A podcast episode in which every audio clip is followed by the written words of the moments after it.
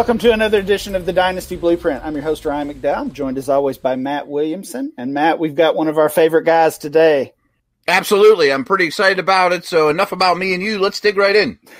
That's right. We've got Sigmund Bloom. Sigmund is the one of the co-owners at Football Guys. He also does some writing and podcasting over there. You might have heard him on uh, the Audible each week, multiple times per week. Sig, how's it going, man? Good. This is great, guys. Because we're getting old, so we can sit around. Okay, remember when? We've all been working together long enough that we can say remember when, but also we can continue to look forward. The game keeps us young. All the youth, all the young people, uh, the young people in the league, especially. So it's, it's a fun time.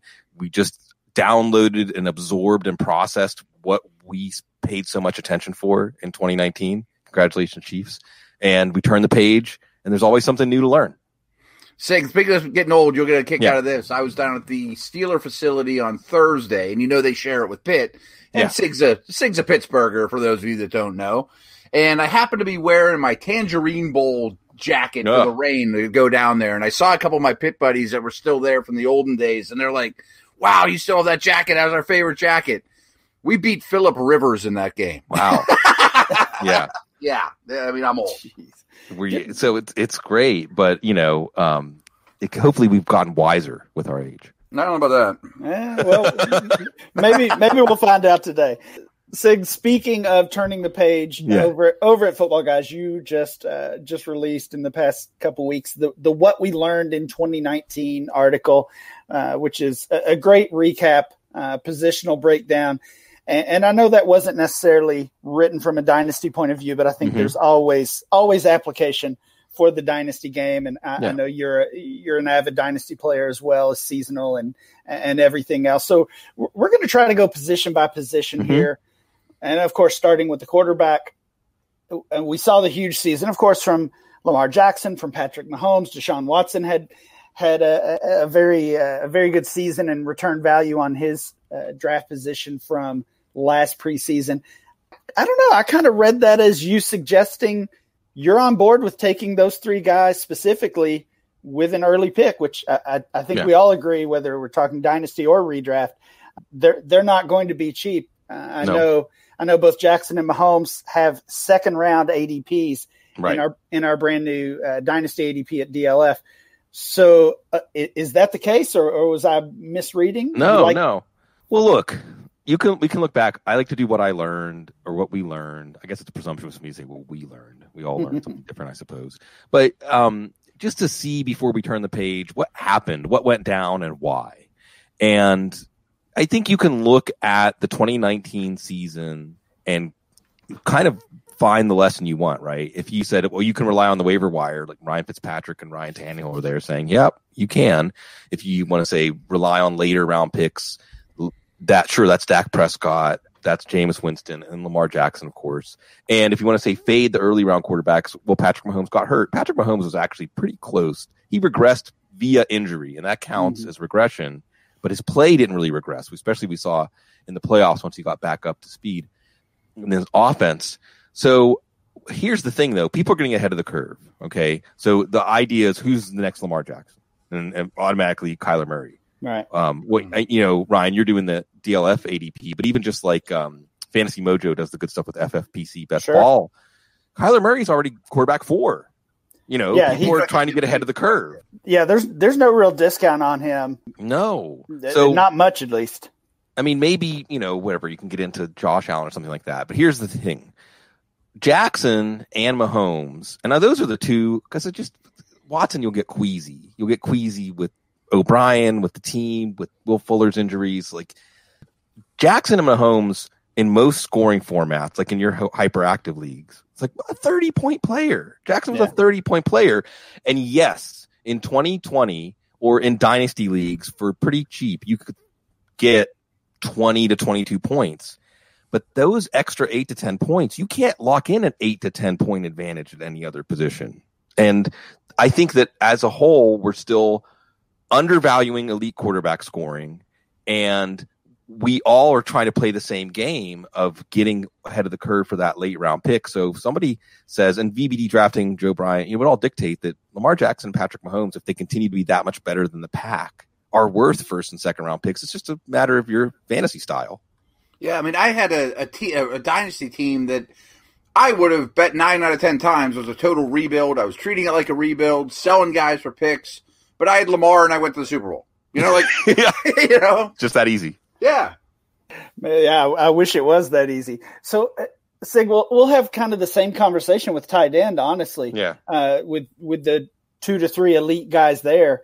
When it comes down to it, if you're in a dynasty startup right now, are you spending a late second rounder on Jackson or Mahomes? I mean, I've, I haven't done one of your mocks recently to right. know how I feel about the, the territory. Who would but you I can, be forfeiting, Ryan, to t- to make that pick? Right.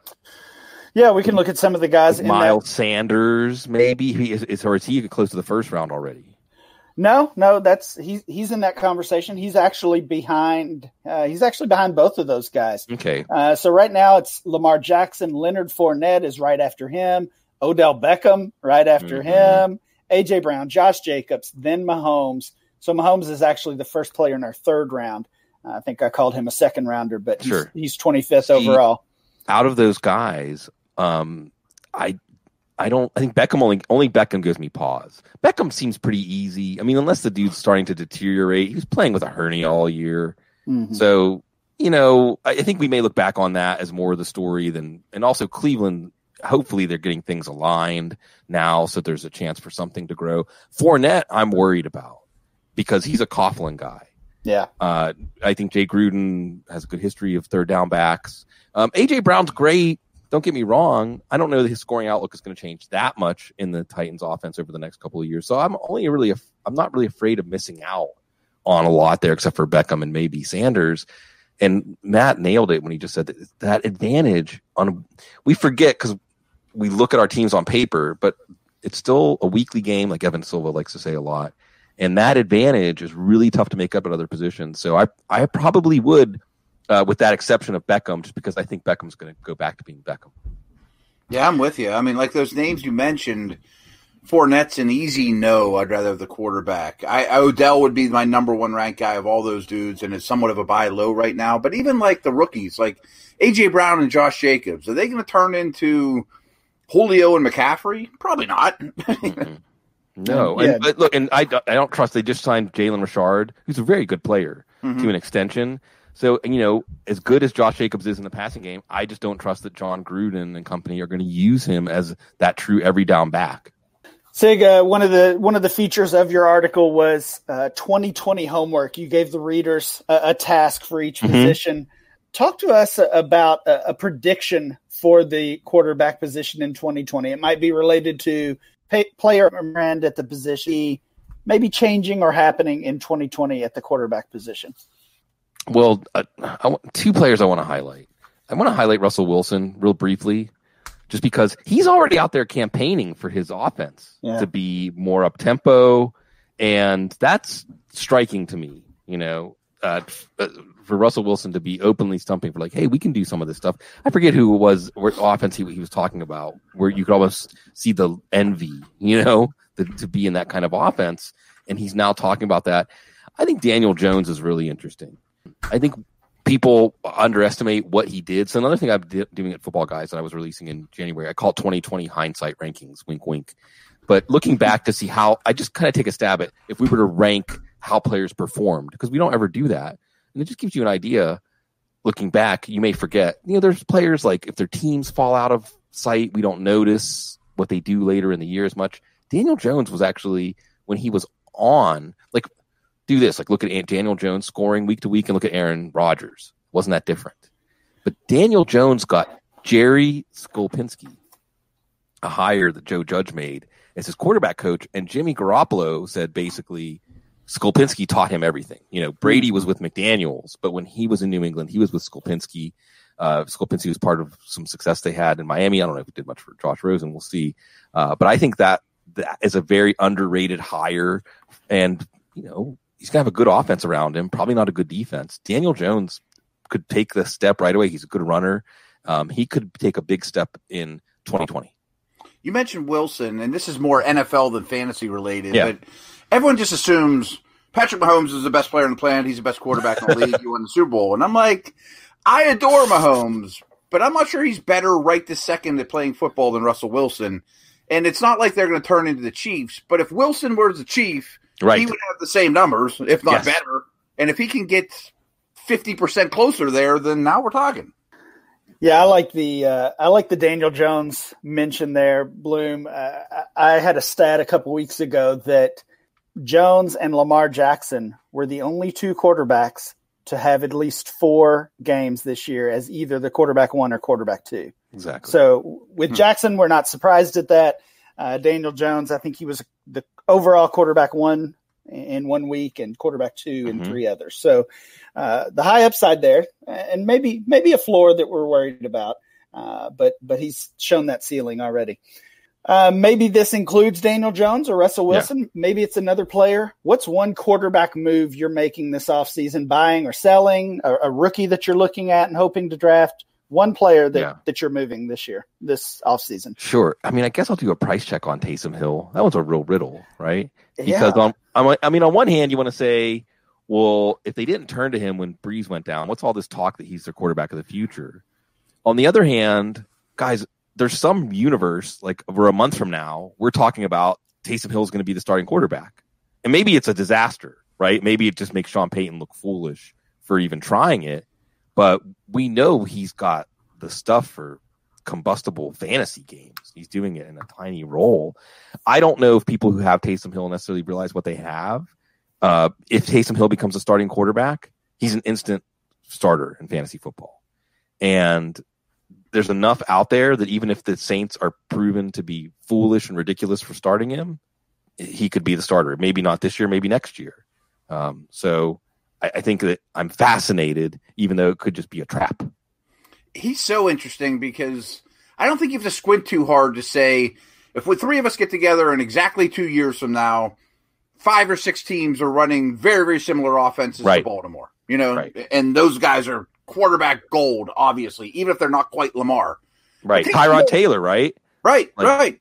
I mean, eh, Thigpen back with the Chiefs for a while. I mean, like exactly. A, and Chan Gailey is back with Miami. Yeah, so we right. Ryan Fitzpatrick. See, this is all going to Ryan. We're going to circle all the way back around to yeah, just punt quarterback because there's going to be more and more offenses that are, are priming scoring for the quarterbacks and quarterbacks that might not have had a chance Cecil and I did that uh, snorkel scuba submarine, and we were talking about guys like Easton Stick and Trace McSorley. You know, um, these guys that maybe in previous regimes, previous eras would have never got a look as a quarterback, but now teams are kick- keeping them around for their Taysom Hill. And the next thing you know, we may find out that if you have alignment and commitment from an offensive coordinator, having one of those limited quarterbacks as a passer who you don't you aren't scared of them getting hurt. Because isn't that really what made Lamar Jackson take off as a runner is that they ran him as a weapon not as something we're going they're going to keep in bubble wrap like they do with Russell Wilson as a runner. And all of a sudden a lot more fantasy quarterbacks become viable. Like Matt I mean I wish the Steelers had that approach whenever right. Roethlisberger went. If they had Tyrod Taylor or Colin Kaepernick or someone like that and just had 20 pass attempts a game a lot of quarterback running scrambling and running the ball with that defense they would have won 11 or 12 games. Yeah and the thing with Hill, though, he's 29. He's touched the ball under 300 times his whole life. right. Like, can he throw an out? I don't know. Right. Right. So do you see do you see a future for him as a quarterback or this? I this see that the Saints do. Weapon? Well, this we've heard enough accounts that the Saints do for me to take it as credible. Even if, like Matt said, I mean, the first game he goes out and is a full time quarterback, it could be a disaster. You know, it could be like Tim Tebow, but Tim mm-hmm. Tebow hung on for a while too. And Tim Tebow was a good fantasy quarterback. Exactly. Right. All right, let's move over to the running back position. You you talked about in your article the kind of the disappointment at the top. Uh, yeah. Barkley got hurt. Alvin Kamara got hurt. Uh, even that second tier, James Conner and some players like that were, uh, were were basically bust for one reason or another. But you also kind of linked the the running back and the wide receiver position that despite this disappointment at running back, it's it's not like the running running back position as a whole was overtaken by wide receivers, which yeah. is just so deep, so flat right now. Uh, and I think you would probably agree it was a worse year for wide receivers than it was for running backs, uh, or at least as bad. So let, us go back to that dynasty startup draft. What what's your plan in those early rounds? First, let's say the mm-hmm. fir- the first two rounds right now our our ADP shows 11 running backs in the top two rounds and 11 wide receivers in the top two rounds. Of course, Lamar is in there, and uh, I believe George Kittle, whoever the tight end one is, yeah, right sure. now, one tight end, one quarterback, and then 11 of the other the other two spots. So, what's your general plan in those first couple rounds? So we have this like uh, Mobius strip, like a paradox. The harder it gets to have a good, consistent running back one, the more valuable they get. So the more risk you take on to try to land that guy, even though wide receivers have that longer career arc. Because that was the thing, right? Um, I mean, Ryan, I know you were just destroying other teams, destroying leagues with that idea that when the dynasty community, you were a couple of years ahead of the curve. The idea that the wide receiver is the much safer long term investment. Running back is much more volatile, but it's actually that volatility of running back that makes the few standbys that much more valuable. So, you know, in the first round, I mean, I'm still going to, I mean, whatever, you're not going to get McCaffrey or Barkley unless it's an early mm-hmm. pick. I'm still going to build my team around guys like Zeke and Kamara. And at this point, probably Derrick Henry. I mean, look, he's going to stay in Tennessee. He, they're going to continue to be aligned around him. Joe Mixon, Nick Chubb. The good news is, if you look at a first round of a typical redraft, all these running backs are still on the upside of their career curve. You know, they're not, uh, we, we've had years when a lot of the top running backs are 28, 29 years old. And, you know, David Johnson looms as a warning that the cliff can come up a little earlier than you think. So, you know, I'm not against it because you talk about wide receiver, okay? Because we, we're always, these things are always in relation to each other. So yeah, running back had a lot of disappointments, a lot of picks where we stubbed our toe. But if you look at wide receiver scoring, except for old Michael Thomas, the god, yeah. it was down across the board. Everybody was down. I mean, just wide receiver scoring in general was down, except if you got around to say wide receiver 25, 30, those got that scoring was stretching out to like wide receiver 40 this year. So now all of a sudden getting wide receiver three scoring is not that hard. You know, if you were just active on the waiver wire, if you just had competent players, you could pretty much keep up with teams that went wide receiver, wide receiver, wide receiver at the start mm-hmm. of the draft yeah. last year. Startable guys. Yeah. Very so startable. So that tells me, Ryan, that uh, I'm going to take my swing, whether it's in the, and I think it's probably going to have to be in the first round, depending on your draft position in a startup dynasty. I'm going to take my swing at my guy, whoever that is. You know, if it's Mixon, if it's Jones, if it's Chubb. Um, I think that y- you could go into a startup with an idea. What's Ekeler's ADP? Is he even into the, into the second round yet? Is he still a third rounder? No, he's he's cheaper than that. He's probably oh. a fourth rounder. So Ekeler is interesting. I mean, I might go into my draft with some targets like Ekeler, Mm-hmm. Um, you know, some of the rookies that everyone's down on now from last year, like Justice Hill and Darrell Henderson and things like that. But I think you get that one cornerstone, and then you can get cute at running back too, as long as you have your anchor. Sig, my big approach in in redraft is yeah. My first two picks are always always running backs, even if they're not the best guy on the board. Right. And then I take another one either in the third or fourth round as my flex, and I end up starting three top 20 drafted running backs every week and I fill in the blanks with Emmanuel Sanders or whoever like you said. Yep. yep. But what, what I'm having a real hard time lately is balancing that out for dynasty. It's a winning formula for redraft, but you could be very short lived in this world with that, with that strategy in Dynasty. Yeah, no doubt. I mean, the bottom can drop out really quickly if you have if you think of your investment portfolio like your dynasty team if a lot of your assets are in your running backs like david johnson's a good example you know you could you could wake up Gurley even Le'Veon Bell it's a sure. little more team based but and this is something that's and you can't flip them for anything no well it's just like what's happening in the NFL right like Gurley mm-hmm. and, and Bell trying to trade them um, and Ryan, this is where the work that you do tracking ADP over time. I love how you know just uh, your intellectual curiosity shows up. And you're like, well, let's look at what this looked like last year at this time. And I'm yeah. sure what it shows is, you know, someone like Beckham. That's really for Beckham to lose as much value he did from last year to this year. That's pretty rare at wide mm-hmm. receiver. Mm-hmm. But at running back, the the cliff comes up fast. So you're absolutely right about that. And look, I mean, I like trying to make a team that makes it not fun for everybody else in the league. But the reality is, punting running back on the whole still can work just fine. The other thing that happened last year, though, Ryan, that I talked about in the article was the waiver wire never paid off. There was yeah. never a, a, waiver. Usually you can get away with that in redraft because of the waiver wire, but there wasn't. So maybe that benefited those teams a little bit. that had the the mainstay running backs. But Matt, you're absolutely right that um, if you do a startup and you take running backs three out of the first four picks, year two, year three, you could be at the bottom of the league and rebuilding quickly. Yeah.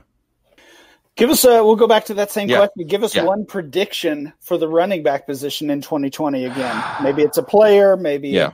whatever. Whatever's on your mind. Yeah, yeah, yeah. Well, you know, looking early uh, at the early ADPs at running back, I do think, and this is combining them with my early um, rookie stuff, and I think that because of rookies last year, people will back off. That the LSU back, Clyde Yeah. Edwards Helaire, Mm. Dude, he's gonna be a Steeler. Don't tell anyone.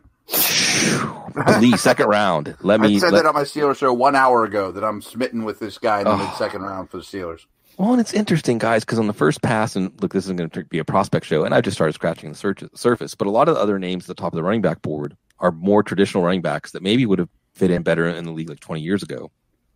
But Edwards, Oh, like Taylor, yeah. yeah, but Edwards Helaire fits now.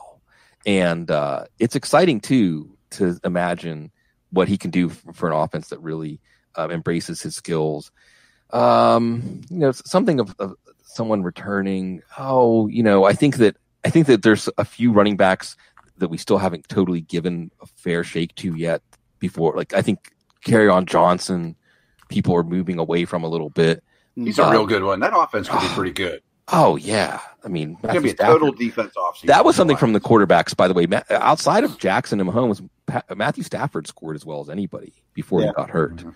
So you know, yeah, Detroit's offense could be good, but you look at the early uh, landscape, and it's rough. I mean, there's not a lot of players you can have in your back pocket and, and pull out. Maybe um, Tony Pollard's interesting, although I don't know about Mike McCarthy and this the staff. Justin Jackson is interesting. Justin Jackson would be somebody I'd be trying to get on the cheap right now because he was banged up last year. But with Melvin Gordon, Miami, I don't know where he's going to end up. It's not going to be with the Chargers, and No. Justin Jackson's going to play a big role there. Ryan, is your guy still Sanders? That this is your last ditch effort before he's, you know, super high pick? Untouchable. Yeah. Yeah, I think so. As I Yeah, said, know you he- love him. he- he's a mid mid third rounder right now in in um, our dynasty ADP. I think that's a pretty easy pick to make. Uh, He's Mhm. go, going behind DeAndre Swift. oh, I just well, no. Look, Swift and Dobbins, and even Taylor to an extent. Out of the three of them, I probably like Taylor the best. They're just they're not.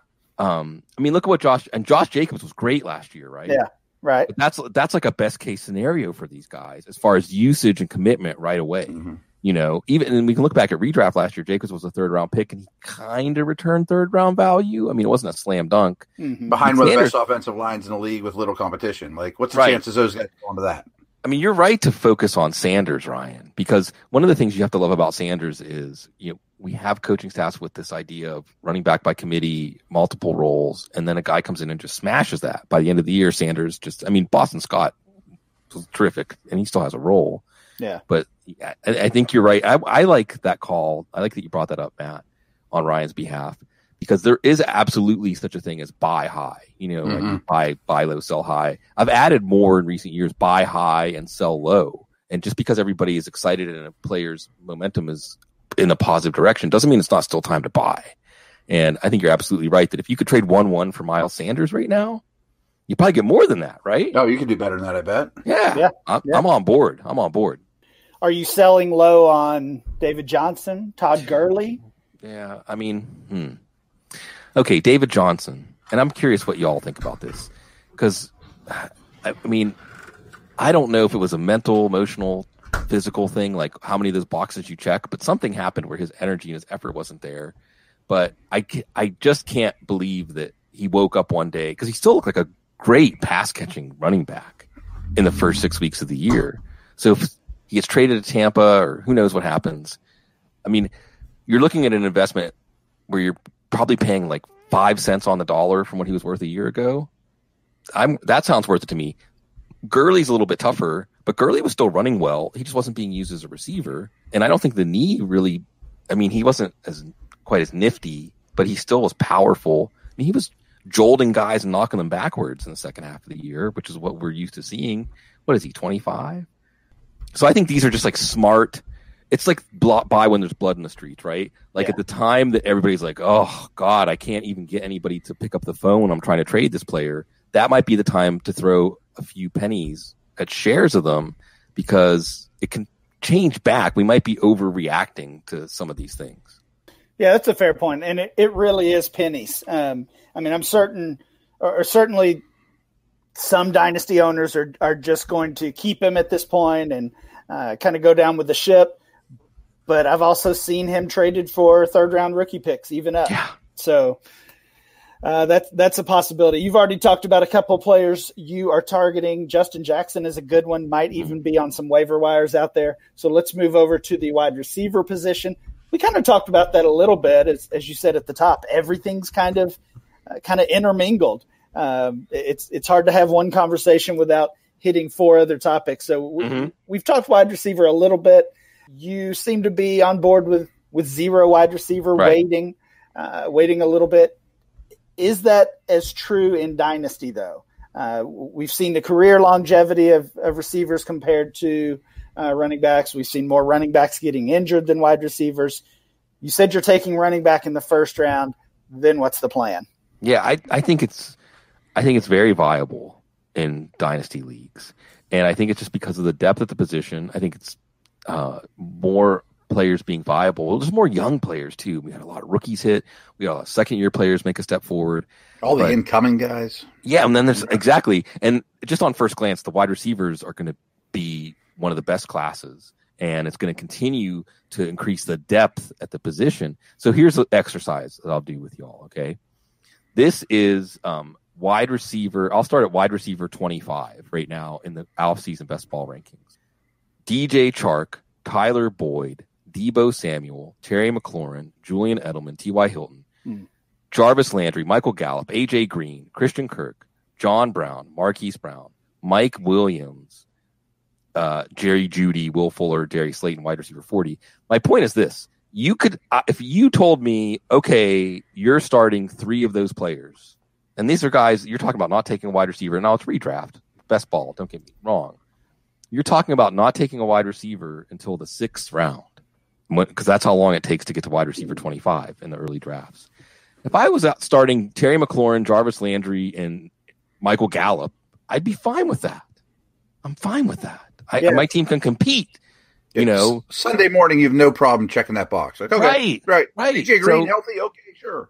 So, you know, Ryan, where, where this leads me is, is perhaps if I was in a startup right now, what I would be trying to do is do something like trade my first round pick for three picks in the top 75. Yeah. I don't even care what three. You know, just give me your fourth, fifth, and sixth or something like that. Um, or a second, a second, fourth, and sixth or something. Um, and really allow yourself to take eh, eh, multiple swings at the pinata here because I just think that it's just like the scoring at the position went where it's not top heavy at all. I think that might be what we're looking at as a picture when there's more and more talent, there's more and more tight ends being used, running backs being used in the passing game, and then there's just not necessarily going to be those target hogs at wide receiver. Uh, and because there's always three or even four with a flex starting, you're better off having a deep and shallow, a, a deep core without a star performer. Um, you know, it's just the way I think the position is going. Yeah, give me five of them in dynasty and start right. three of them a week. You know. Yeah, you look at the current first round uh, wide receivers in, in Dynasty ADP. Of course, it's Michael Thomas, yeah. Davante Adams, Hopkins, Tyreek Hill, Chris Godwin's in the first round now. Uh, so I, I wow. think if you're, if you're waiting until, even if you're waiting until round two, which is of course not a long wait, you still have Mike Evans and Juju and Cooper. DJ Moore is there.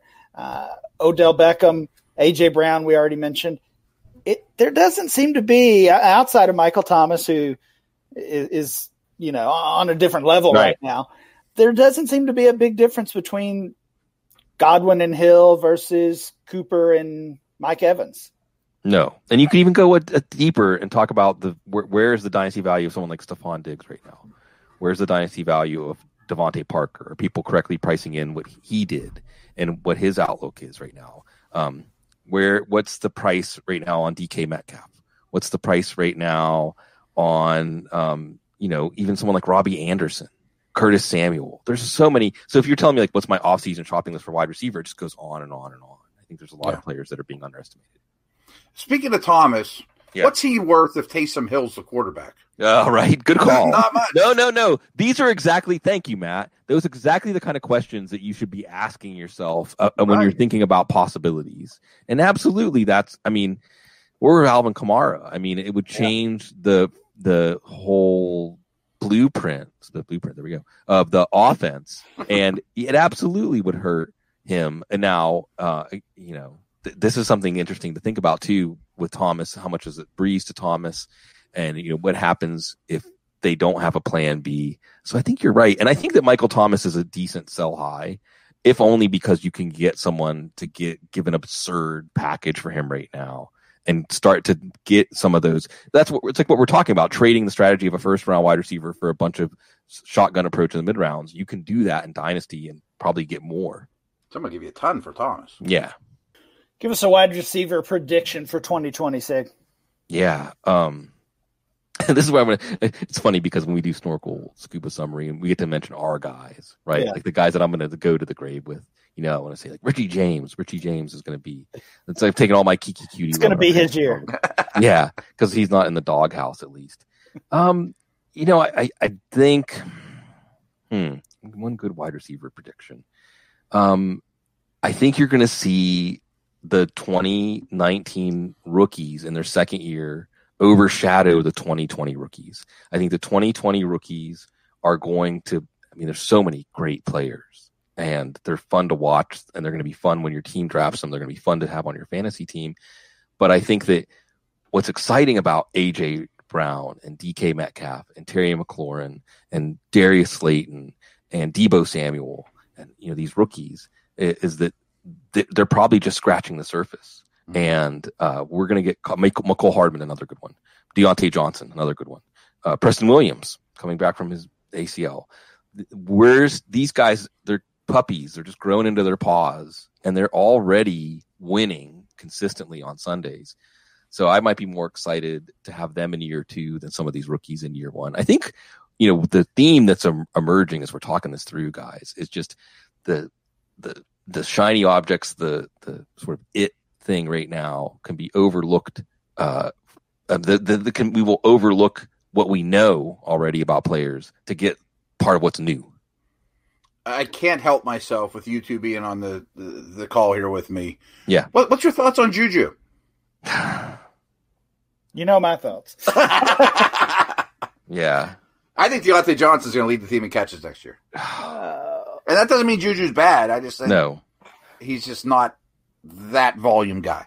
No, I and and the, it probably helps the Steelers honestly if other teams approach defensive game planning like Juju's that guy you know, and devote extra resources to him. Because with Washington and Johnson, they, those are going to be the matchups. I think that so can win. They like, yeah. It's so tough. Uh, uh, uh, Benjamin Solak, at the Draft Network. Ben, mm-hmm. he's one of many great writers. I wrote something about mm-hmm. Dominator. Um, uh, uh, was it what was it? Uh, Breakout Age. Yes. I forget who who. I've, I, there's someone that we should be giving credit, or some site we should be giving credit. I don't want to misattribute it. Breakout Age. But yeah, I great. think it, I think that's Shawn Siegele and John Moore and, and well, John guys. Moore was the one who did age for sure. Yeah. John Moore was almost single handedly responsible for making sure everybody understood that age should be part of a scouting profile. Yes, like just it's just a modifier, it's an attribute, and then you add in production and you uh, you know early production. And Benjamin did a great job writing it up, just because a lot of it's simple and intuitive. Like early production is better. I mean, pr- more production is better than less production, and early production is better than late production and but what I think is really neat about this is that it's like the cross pollination, right? Where um, fantasy Twitter has re- has has given a concept now to draft Twitter, right? Where we're we're we're trading concepts, we're trading ideas and ways of looking at the game. And Juju, in terms of NFL breakout age, is just off the charts, right? I mean, like, sure. there's nobody else we can even compare him to, really. So that's still an exciting thing to hold in your portfolio this idea that the Juju at this age is so much farther along in terms of production and proven NFL play than any receiver that we can remember. But I think Matt's caution. Uh, the, first of all, I think Diontae Johnson is probably a better outside receiver than Juju, and maybe a he's a better route runner. Yeah, yeah. Um, and James Washington has his game of winning at the catch point. So I think that you see of these guys as more like the three amigos And right. yeah. and as much as I love Juju, and there may be like a 100, 110 catch game going into this year, I thought 100, 110 catch season was very much around the mean of his possibilities.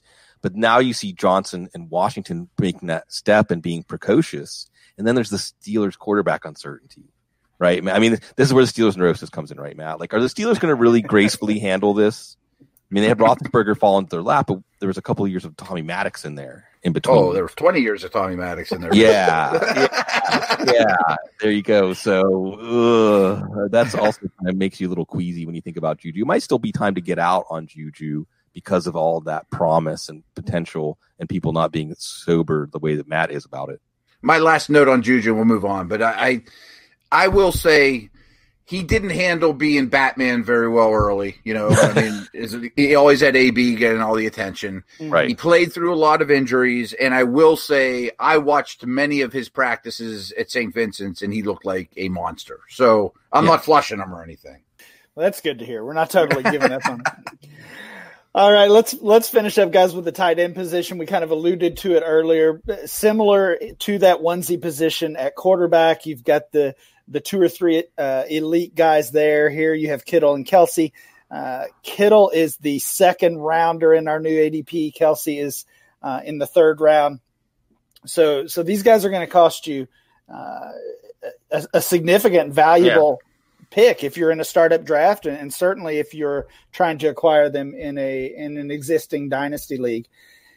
So I'll, I'll, go to that same question. Are you willing to spend yes. that type of draft capital for Kittle or Kelce? Yeah, yeah, absolutely. Because at Ertz, I think you can see that once the volume starts to diminish, he's going to fade. You've got yeah. Darren, Darren, Waller, but Darren Waller's 2019 is pretty much his ceiling. You know, they're going to get oh, better yeah. receivers. Um, Mark Andrews is maybe has some room to grow, but you know, Mark Andrews is probably never going to be a Kittle or Kelce in terms of weekly production.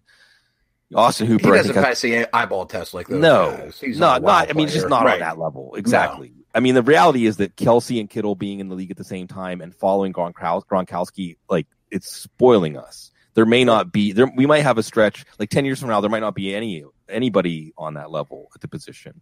Um, so yeah, I'm absolutely excited to do that because I think that if we when we look back on tight end, now there was Tyler Higbee. If you got like you you could have just been getting two and three point scores at tight end all year and lucked into Tyler Higbee. And if he made the fantasy playoffs, he was the same as Kittle and Kelce. It was just astounding.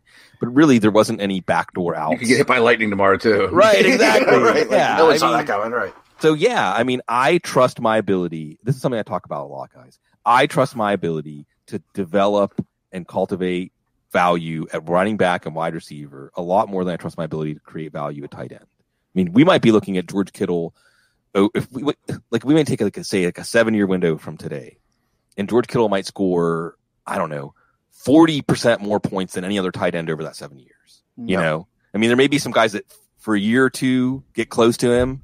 Maybe somebody's even kind of like eighty percent of him for three or four of those years. But another thing is it's fun, right? I mean, it's fun to have Rob Gronkowski, George Kittle, Travis Kelce on your team, man. I mean, it's part of what gets you amped when you know for fantasy football when you watch these guys play you're like let's get back to the original genesis of fantasy football. Like i'm building a team. I get to decide who i want on my team. Man i want to build my team around someone like travis Kelce or george kittle. That's fun for me. The other thing about tight ends it's really proven true over the years. They last forever. I mean they might Jason Witten's still in the league, and Antonio Gates just retired, and yeah. these guys hang on a long time. That they don't fall off cliffs. And Kelce, in particular is such a good route runner. I, I and Mahomes isn't going away for the next eight yeah. years or whatever. You're going to get a lot of years out of Kelce. Yeah, just to show the value difference between uh, the top two guys, Kelce and Kittle, and everybody else. Uh, so, so Kelce and Kittle are both top 30 assets. Kelce just inside the top 30 in our dynasty ADP.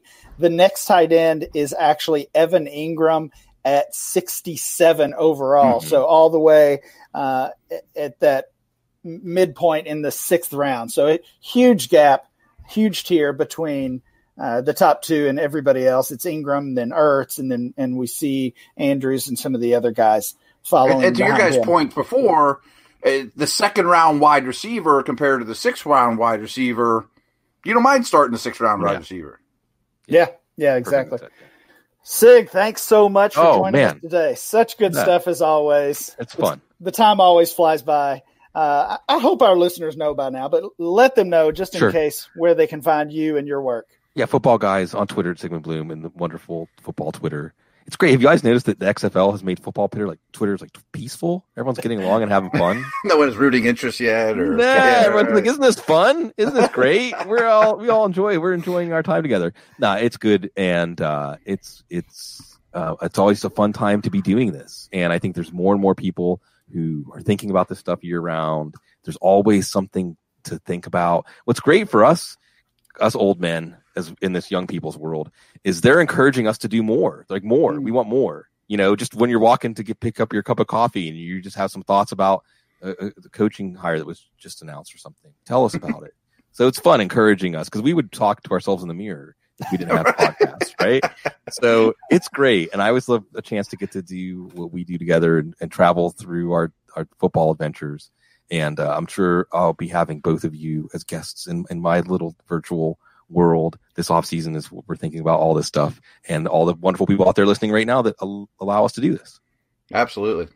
Good stuff, buddy. Very well said. Thanks again for joining us, uh, Sigmund Bloom. We'll be back next time with more Dynasty Blueprint.